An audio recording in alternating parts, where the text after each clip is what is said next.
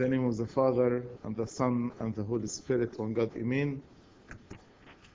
Through the grace of God, we will study tonight chapter 2 from the first letter of St. Paul to the Thessalonians. As you know, the believers in Thessalonica were going through difficult time because of the persecution. That's why they needed word of comfort and encouragement.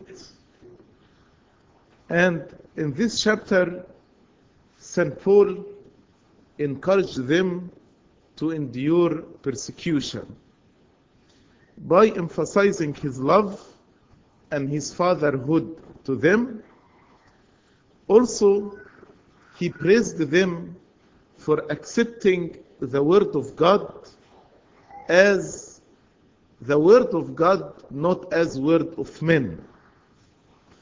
Also, he praised them for enduring persecution with perseverance and he concluded the chapter by explaining to them how he is longing to see all of them and why he couldn't visit them uh, earlier.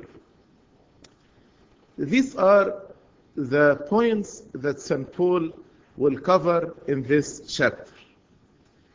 Let's start by reading the first verses from chapter 2. For you yourselves know, brethren, that our coming to you was not in vain. St. Paul here is speaking about the fruit of his ministry. He's telling them that our ministry to you and our coming to you was not in vain. What does it mean was not in vain? This means it brought forth fruits. What are these fruits? The endurance of persecution in itself is the fruit of the faithful ministry of St. Paul. The acceptance of the word of the gospel as the word of God, not as word of men, this is also another fruit of his faithful ministry. So St. Paul is telling them, don't be discouraged because of the persecution. Don't say, now the ministry of St. Paul among us is failing. No, it is not failing. Our ministry to us were not in vain, was not in vain. Our ministry to you actually brought forth fruits. But even after we had suffered before and were spitefully treated at Philippi, as you know, we were bold in our God to speak to you the gospel of God in much conflict. St. Paul told them that you know that we suffered in Philippi, and you can read about this suffering in Philippi in the book of Acts, chapter 16. What happened to them in Philippi and how they were imprisoned in Philippi before they leave Philippi and go to Thessalonica. And St. Paul is telling them this suffering in Philippi did not stop us from preaching the gospel with boldness to you. We didn't say, now we will stop preaching in order to avoid any more suffering. But actually, after we had suffered before and were spitefully treated at Philippi, as you know, we were bold in our God to speak to you the gospel of God in much conflict. And here is the first lesson to any servant. We have to have this courage, this boldness. Even if there is conflict around us, even if there is suffering, even if there is hardship, but we need to be bold and we need to be courageous in the Lord Jesus Christ. Our boldness comes from where? From God. As He said, we were bold in our God. So, when we trust God with all our hearts, He will give us this courage and this boldness in order to be able to speak and to preach the gospel of Christ even in the midst of the conflict. Another important point here that suffering is not indication that there is an error in their message, but suffering can be indication that actually this message is true. That's why Satan is attacking the truthfulness of the message of God. That's why in verse 3 he said, For our exhortation did not come from error or uncleanness, nor was it in deceit. St. Paul is saying here that we suffered not because our message was in error or our exhortation did not come from error. What did he mean by error? Error like the Gnostic teaching or the Jewish teaching. For example, the Christian from Jewish background, they were teaching that you need to keep all the law of the Old Testament, like circumcision, like purification, like sacrifices, in order to be saved. And Gnosticism is exalting knowledge above faith. But St. Paul here is saying our message was not in error, did not come from error. It is the true message of the gospel of Christ. Uncleanness, he was saying that our message was not like the pagan. Because many pagan, when they worshipped, they uh, used impurity and some uncleanness in their worship. But he said to them, We present to you the message of the gospel of Christ in truth and also in holiness, not in uncleanness. Nor was, was it in deceit. What did he mean by deceit? Deceit as if he was deceiving them. He had a second or a hidden agenda beyond preaching the gospel. For example, maybe he is seeking his own glory. He is seeking to be popular. He is seeking to make money. He was greedy. But St. Paul is saying, Our message to you did not come from error or uncleanness or deceit. So this message is message of truth, of holiness, and of true and genuine love. And we can say that these are three elements, these three elements, truth, holiness, and love are essential elements in preaching the gospel. Truth is the opposite of error. Holiness is the opposite of uncleanness. Love is the opposite of deceit. So far, St. Paul mentioned four, four criteria for the proper attitude of the servant. Number one, we should preach in boldness with courage. Number two, truth. Number three, holiness. Number four, love. Then in verse 4 he said, But as we have been approved by God to be entrusted with the gospel, even so we speak, not as pleasing men, but God who tests our hearts. Another criteria, another criterion St. Paul is saying here, or is adding here, is are you men pleaser or pleasing God?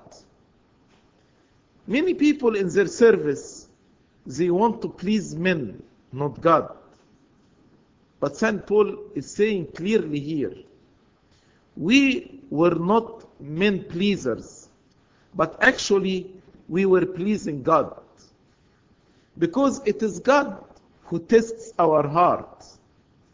God examines our hearts. That's why our goal was not to please men, but to please God. And when God actually examined our hearts, He approved us. He found that we can be entrusted to preach the gospel.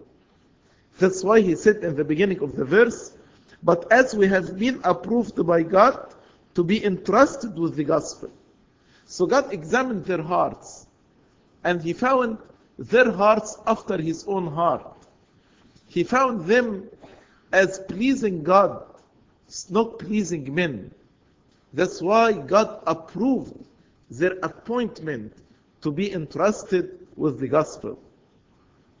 And here, every servant should ask himself, when God tests my heart and examines my heart, does He approve me to be entrusted to preach the gospel or not?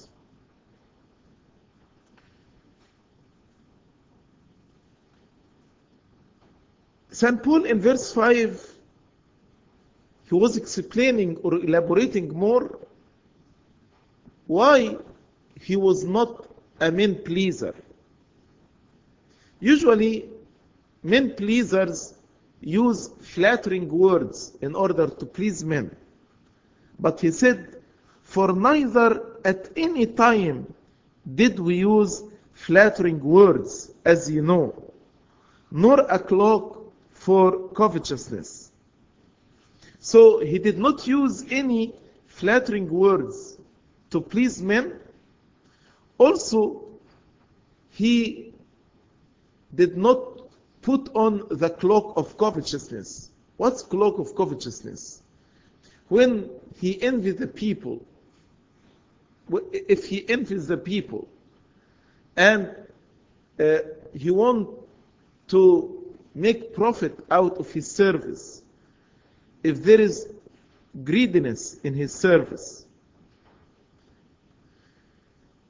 and usually the covetous person or the greedy person use deceit in order to reach his goals.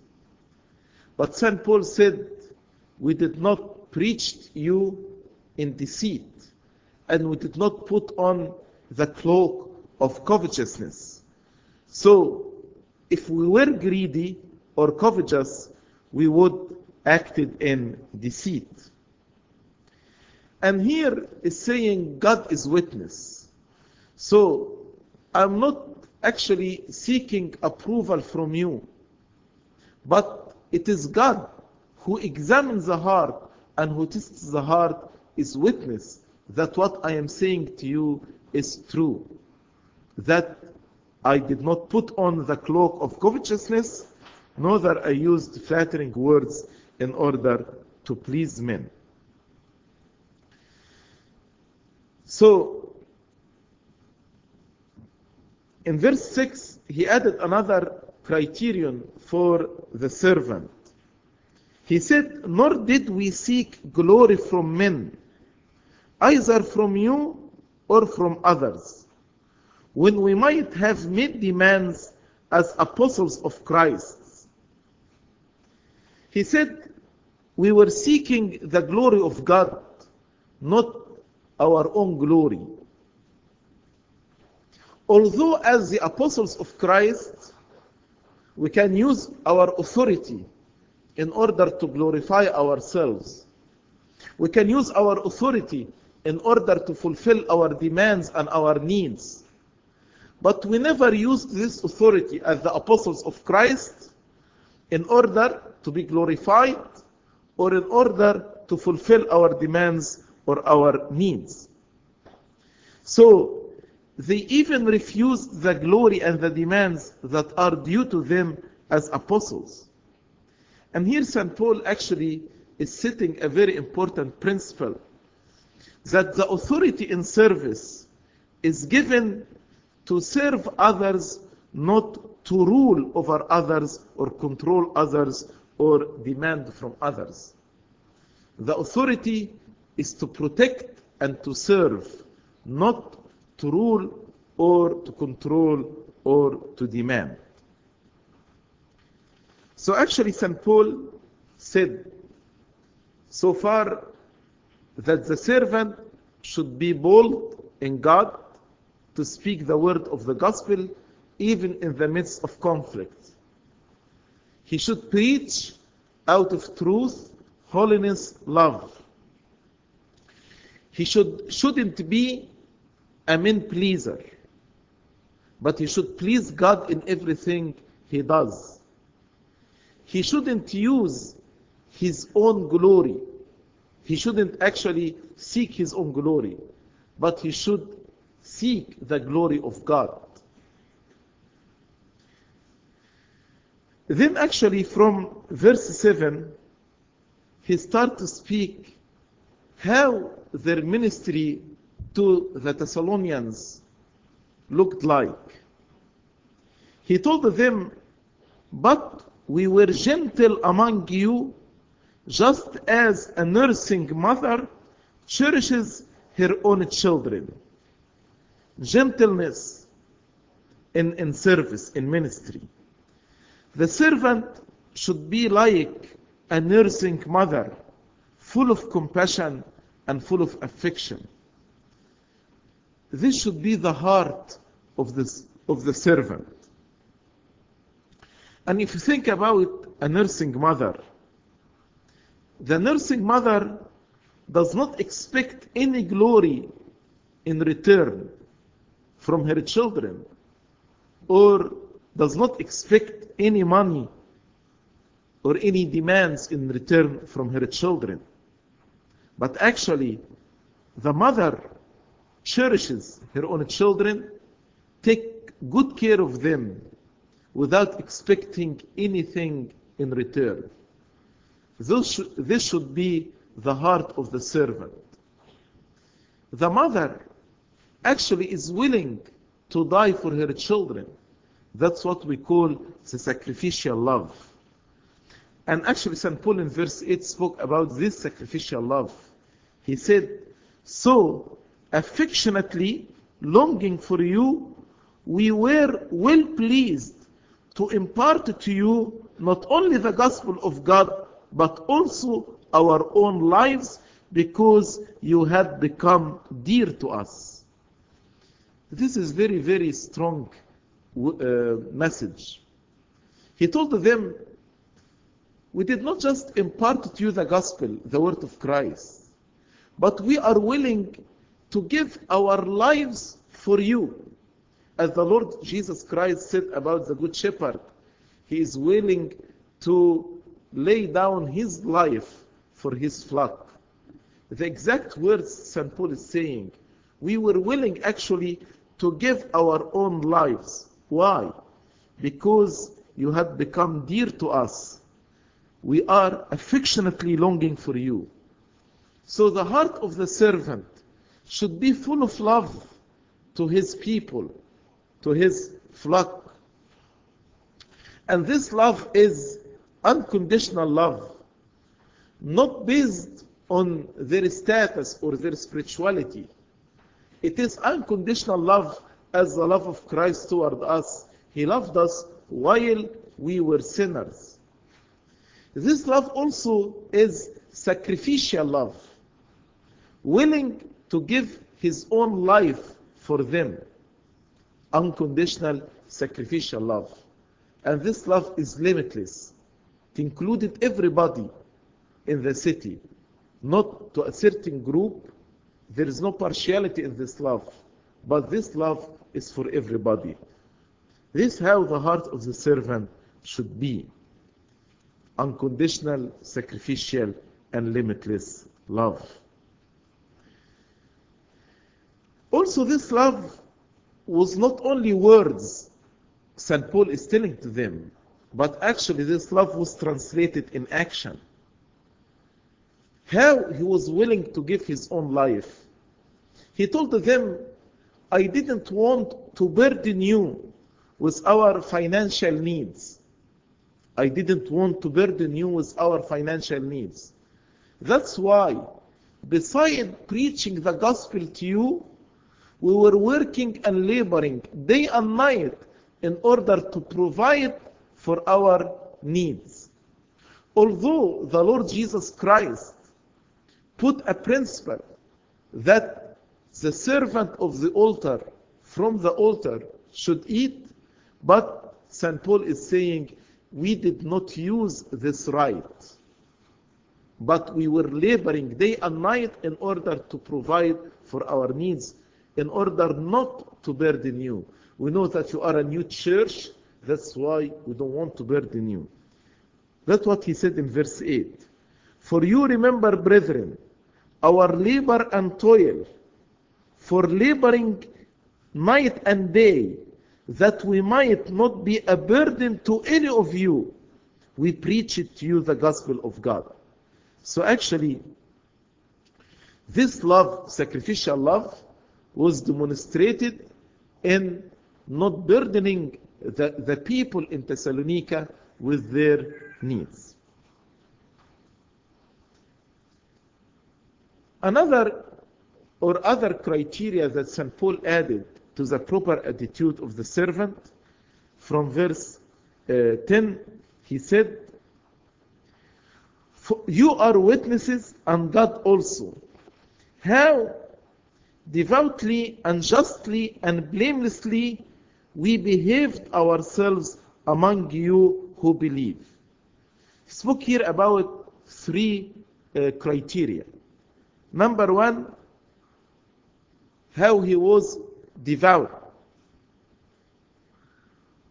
This, is, this means he was dedicated to the service. The, preaching the gospel and his ministry took priority in his life. Devoutly and justly. Justly means he treated everybody with justice and fairness. There was no partiality in his ministry. And blamelessly means he did not offend anybody. Three important principles to be dedicated, not to have any partiality, but to treat everybody fairly, and also not to offend anybody. Actually, we as servants, if we keep these three principles, dedication, not to offend anybody, not to have any partiality, actually we will have a very successful ministry. And here he is saying, God is witness, but also you are witness, because you will testify how we behaved among you.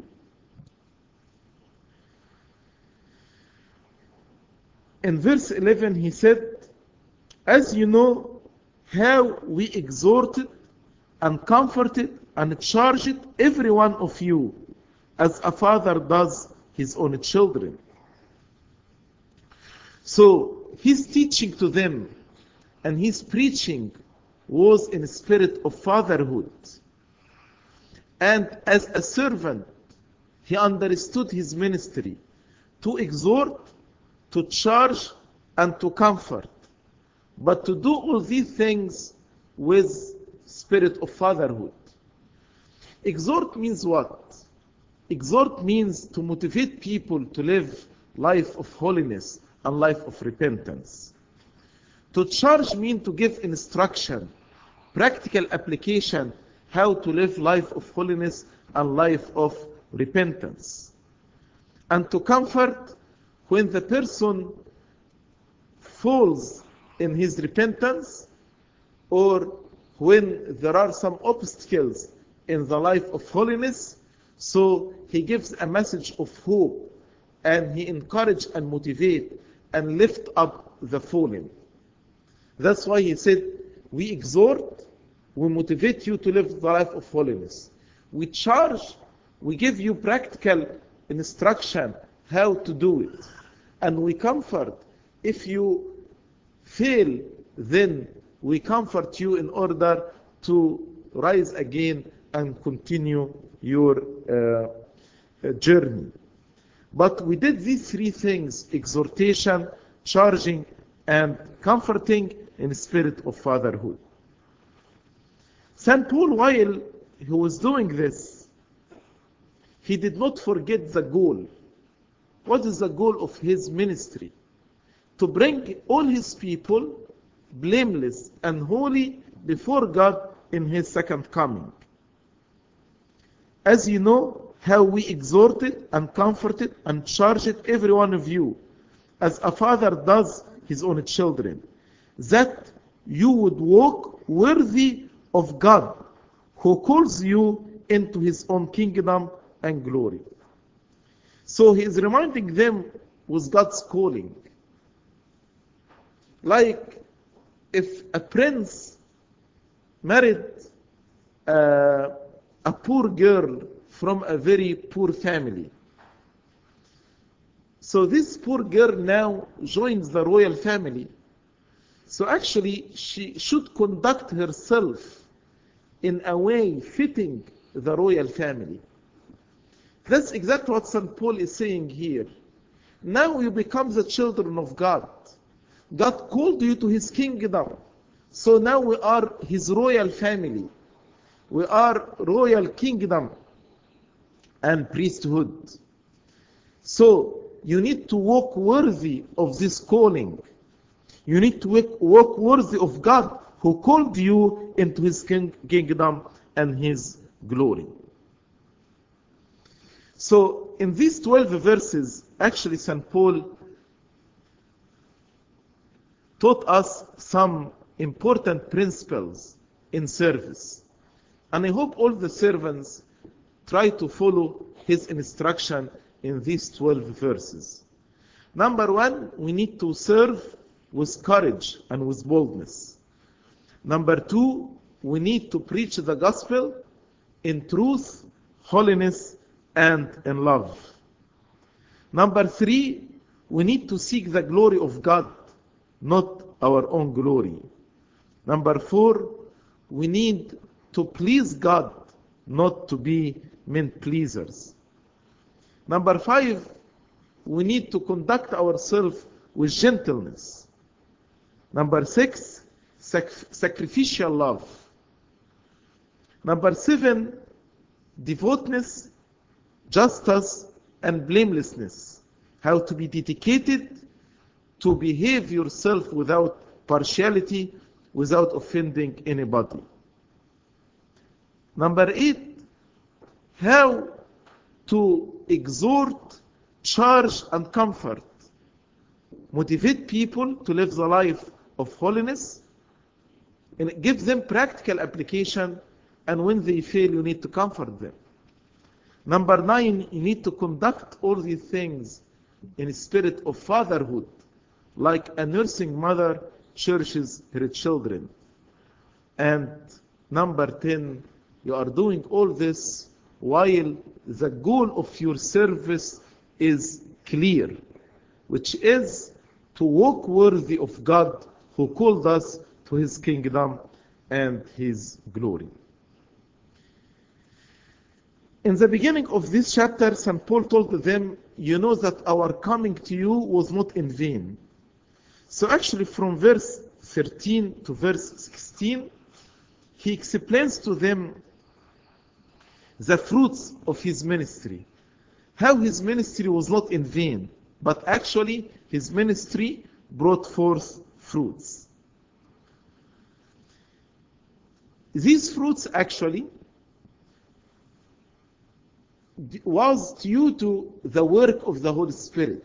Because if, if God and the Holy Spirit not working with St. Paul, St. Paul couldn't bear this fruit. That's why before reflecting on these fruits, St. Paul gave thanks to God without ceasing. Any success in our ministry, any fruits in our ministry, it's because of God. That's why when we find our ministry is successful and fruitful, we shouldn't boast by, for ourselves, but actually we should give thanks to God and boast in Him because He is the source of every victory, every triumph, and every uh, uh, success. That's why in verse 13 he said, For this reason we also thank God without ceasing. Thank God without ceasing. Why? Because when you received the word of God, which you heard from us, you welcomed it not as word, the word of men, but as it is in truth the word of God. So the first fruit, when St. Paul preached them, they did not accept his words as words of men, but as word of God. And St. Paul said, as it is in truth. As it is in truth. Because the preaching of St. Paul and the gospel of St. Paul is not his own gospel, that's the gospel of Christ, the word of God. Actually, this is very important to know and to understand eh, eh, in our current time. Eh, his Holiness Pope Shenouda told us a story when he was speaking with the Episcopal Church about the ordination of the homosexuals. And he was talking to them from the letters of St. Paul and how homosexuality is sin.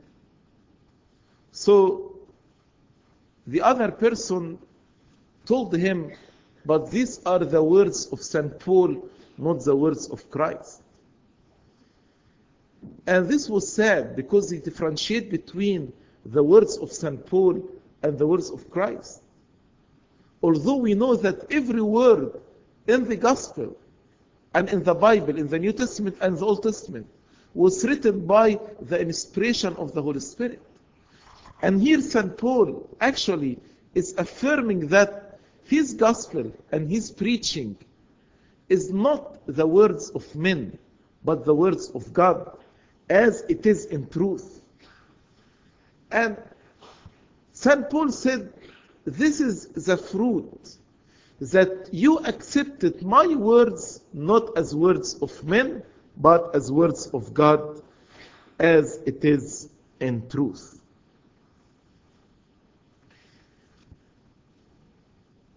And because his message was the word of God, not the word of men, the word of God was working in them effectively. As he said, which also effectively works in you who believe. The word of God has power in itself.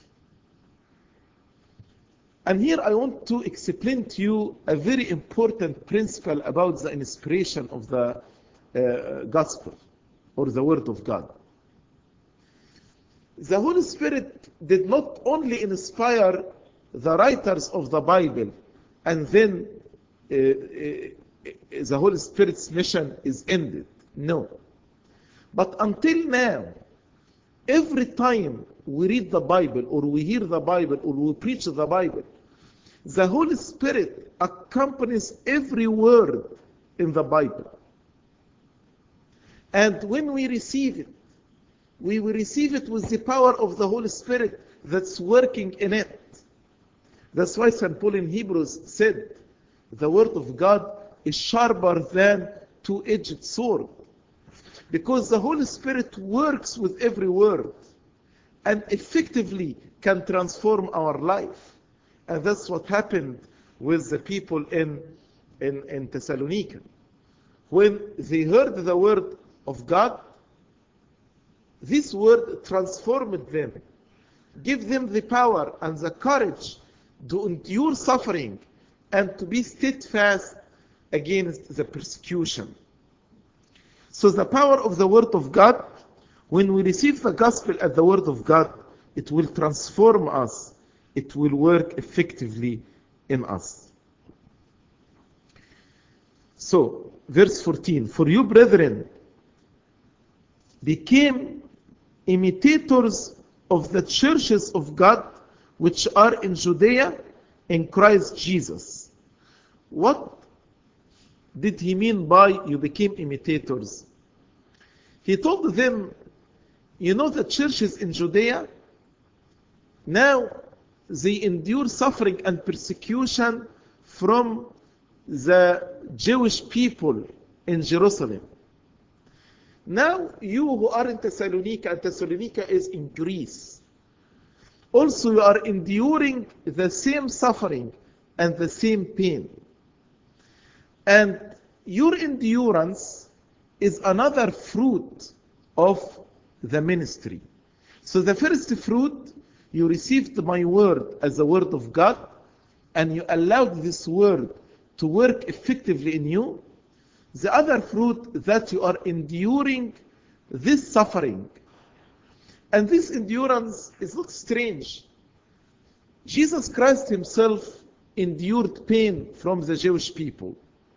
The church in Jerusalem endured suffering and endured persecution from the Judeans. And also you in Thessalonica, you are enduring pain and suffering from the Jewish people. So don't consider it a strange thing. It is expected. It's expected that those who want to live according to the gospel of Christ will be persecuted. For you, brethren, became imitators of the churches of God which are in Judea in Christ Jesus. For you also suffered the, the same things from your own countrymen, just as they did from the Judeans. So as they suffered from the Judeans, you also suffered from uh, your countrymen. So this suffering is not particular to you only, but this what happened to the believers in Judea, and also it happened with the Lord Jesus Christ himself. And St. Paul from verse 15 and 16 elaborated more about the sins of the Jews. He told them, who killed both the Lord Jesus Christ and their, their own prophets. So the Judeans killed the Lord Jesus Christ and killed their own prophets. When God sent them prophets like Isaiah or Jeremiah, they killed them. Number two, they have persecuted us, the apostles and the Christians. Number three, they did not please God. Why he says they did not please God? Because St. Paul himself was a Jewish, a prejudiced Jewish person who persecuted Christianity. And he said, I thought that I was pleasing God when I was killing Christian. But actually I figured out I was not pleasing God. That's why he is saying here, although they believe that they are pleasing God by killing the Christian, but actually they are not pleasing God. And they became contrary to all men. Because now Christianity is spreading everywhere. But the Judeans are persecuting them and opposing them. So became contrary to all men. So they killed the Lord Jesus Christ himself, they killed their prophets, they killed the apostles and the Christians. Actually, they are not pleasing God, they became contrary to all men. Not only that, but they forbade preaching the Gentiles. Even the Jews who believed in the Lord Jesus Christ, they are very upset and disappointed if the apostles went to the Gentiles. Because they think that heaven is only made for the Jewish people. That's why in verse 16, forbidding us to speak to the Gentiles, that they may be saved. So they don't want anybody to be saved except, except the, the, the Judeans only, the Jewish people only. And maybe this was the problem of Jonah when he refused to preach Nineveh, because again he didn't want the Gentiles to be saved. Forbidding us to speak to the Gentiles that they may be saved, so as always to fill up the measure of their sins. So, by doing all these sins, by killing the Lord Jesus Christ, the prophets, the apostles, by persecuting the Christian, because they are contrary to all men and not pleasing God, because they are forbidding the apostles to preach to the Gentiles, actually they filled up the measure of their sins.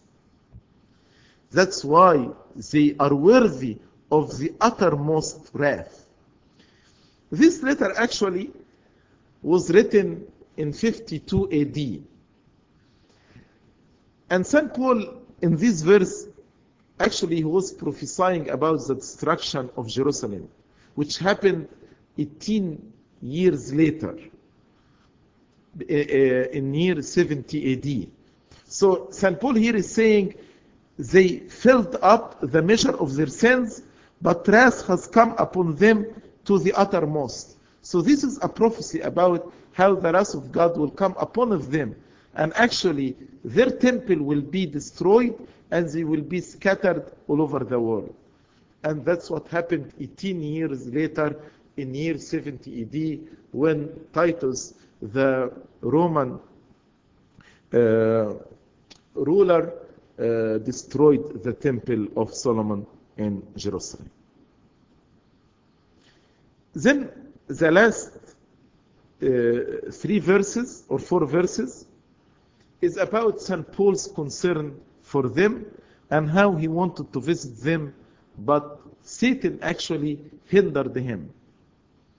And this teaches us that many times Satan can hinder us from achieving our goal.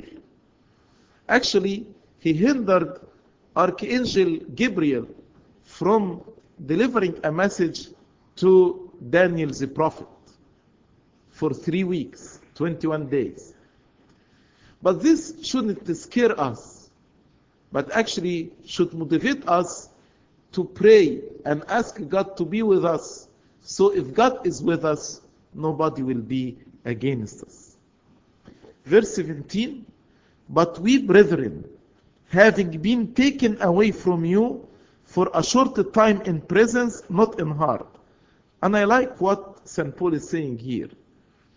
As you know, if you can read this in Acts chapter 17, how St. Paul was forced to leave Thessalonica.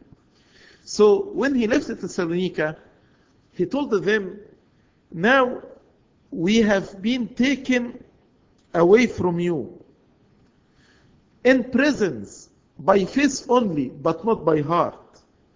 So he, he wants to tell them that the spiritual bond with you is beyond the time and place.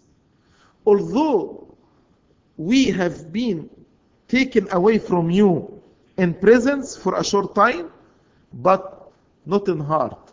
Our hearts is still with you, connected to you, bonded to you. But because we have been, we having been taken away from you for a short time, now we endeavored more eagerly to see your face with great desire. We have this love in our heart to see your face, and we were longing to see your face.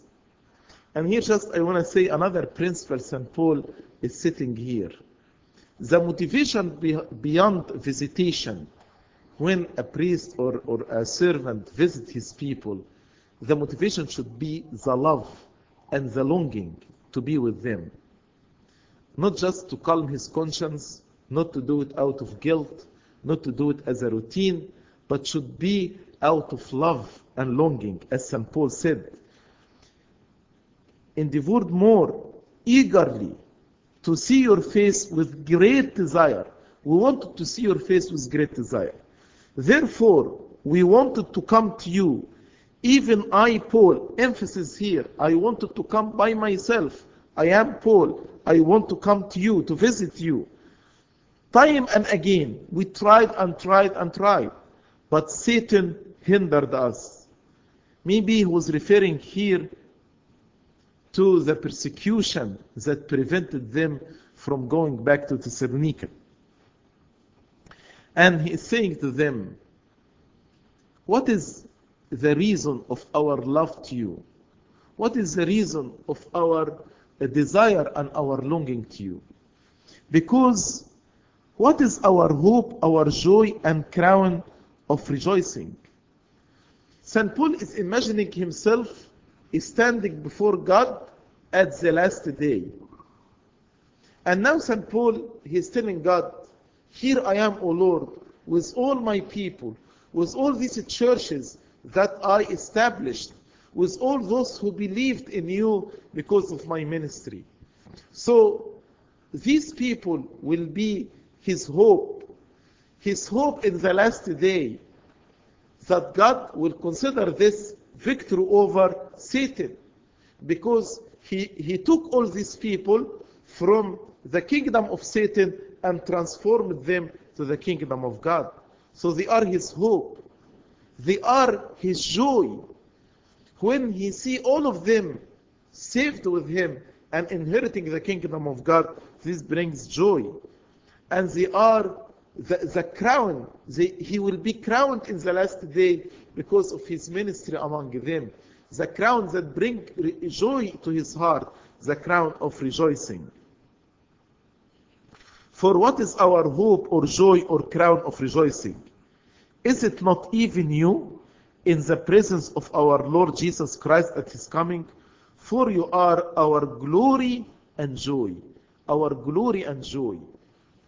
This is a good perception. Many, unfortunately, many servants and many priests and, and, and clergy think about service and people as a burden or as a cross or they endure or they suffer. But St. Paul actually, he had a very uh, joyful perception. He's perceiving his people as his joy, his crown of rejoicing, his glory, and his hope. And this is very true because, because of our ministry, because of our service, actually this will qualify us to be crowned, to be happy, to be joyful in the coming of Christ, to be glorified, and to have hope. So, I want every servant, every priest, to think about his people and his flock as his crown of, of rejoicing, his hope, his glory, and his joy. This is again a very important principle. This concludes this chapter, which is one of the most important chapters in, in service. And I hope that every servant reads this chapter uh, repeatedly and learn from the principles that St. Paul uh, set in this chapter uh, in order to have successful uh, ministry. Finally, O Lord, hear us and pray thankfully. Our Father who art in heaven, hallowed be thy name.